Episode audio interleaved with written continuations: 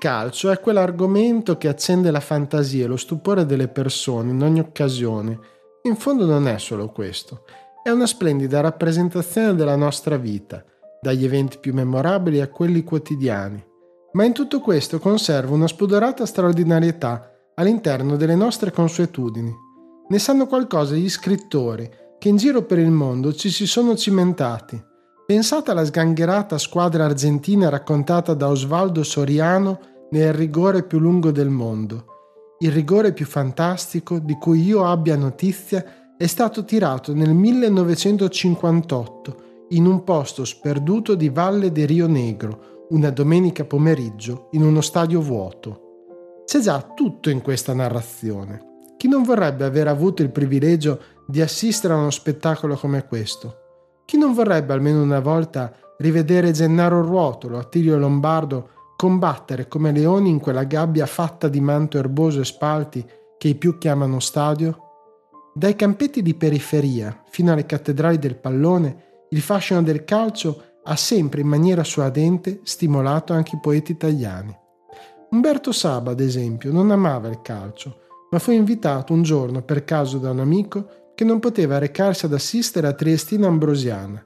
Gli consegnò il biglietto e senza volerlo fece del grande poeta uno dei primi a toccare palla in poesia, per cinque volte per esattezza, ma è forse questo il suo testo più noto.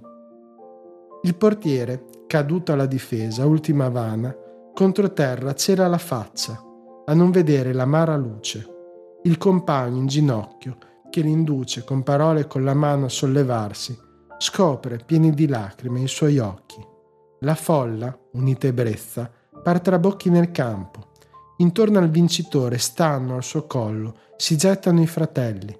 Pochi momenti come questi belli, a quanti l'odio consume, l'amore è dato sotto il cielo di vedere. Presso la rete inviolata il portiere, l'altro, è rimasto, ma non la sua anima. Con la persona vi è rimasta sola. La sua gioia si fa una capriola, si fa baci che manda di lontano. Della festa e gli dice, anch'io sono parte. Ancora portieri dunque, uno sconfitto e sconfortato al limite delle lacrime e un altro spettatore ma della squadra vincente che esulta come se avesse spinto anche lui il pallone in rete. E in mezzo alla folla festante, in quel contenitore di vita e di vite che è lo stadio del calcio, che sia Marassi, San Siro, la Bombonera Argentina, il Maracanã in Brasile o l'ultimo degli sfortunati campetti di periferia, che ricorda le sfide tra scapoli ammogliati del primo film di Fantozzi. Diceva Pierpaolo Pasolini, lui sì, appassionato di calcio e anche ottimo giocatore, che il calcio è lo spettacolo che ha sostituito il teatro. I pomeriggi che ho passato a giocare a pallone sui prati di Caprara vicino a Bologna, scrive, giocava anche 6-7 ore di seguito, ininterrottamente, alla destra allora. Sono stati indubbiamente i più belli della mia vita. I più belli, i più sognanti ricordi sono legati per molti di noi a partite, come per molti di noi la memoria è legata a quel 9 luglio 2006 quando vincemmo i mondiali e Zinedine Zidane se ne andò a testa bassa prima del tempo espulso per aver scaricato la propria ira sul non certo privo di colpe Marco Materazzi. Perché il calcio è ancora storia di sconfitti, di giocatori falliti, di promesse non mantenute, di persone che non hanno retto la pressione o hanno preferito le donne, la bella vita, le droghe, l'alcol. Il calcio, come per molti di noi, è percentuale di vita tutti giocano, alcuni vincono, diversi svernano nelle serie minori. Per moltissimi, anche talentuosi, la fortuna volta alle spalle, perché nel calcio, come nella vita, la componente C di sacchiana memoria, assieme a occhio e pazienza, è quella che serve. Questo è uno dei testi miei che leggo da più tempo e racconta proprio di sconfitti, o peggio ancora, di persone che attendono per tutta la vita il loro momento finché per qualche motivo perdono il treno e qualcuno lo prende al posto loro. Chissà cosa si direbbe di Roberto Baggio se quel giorno del 1994 a Pasadena non avesse sbagliato il proprio calcio di rigore. Sarebbe cambiata la storia e sarebbe cambiata anche la propria vicenda personale.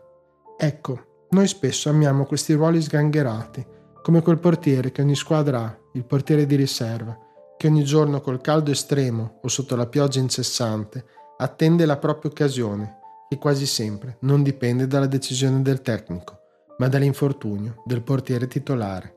Anni passati ad aspettare, a rimuginare per quel solo momento in cui farsi trovare pronti e fare vedere ai propri tifosi e al mondo intero quanto si è bravi e quanto quel posto in realtà lo si meriti, sempre sentando non accade qualcosa e quell'occasione della vita se la prende qualcun altro, facendo scivolare nuovamente noi tutti, portieri di riserva, nell'ultimo posto della fila, dove spesso rimaniamo confinati. Il portiere di riserva non esulta come gli altri, rimane fermo, abbarbicato alla speranza che quell'altro in calzamaglia se lo straccia un legamento per entrare tra gli applausi, conquistare il proprio posto, avere donne, casa al lago, delle macchine potenti, avere gloria finalmente.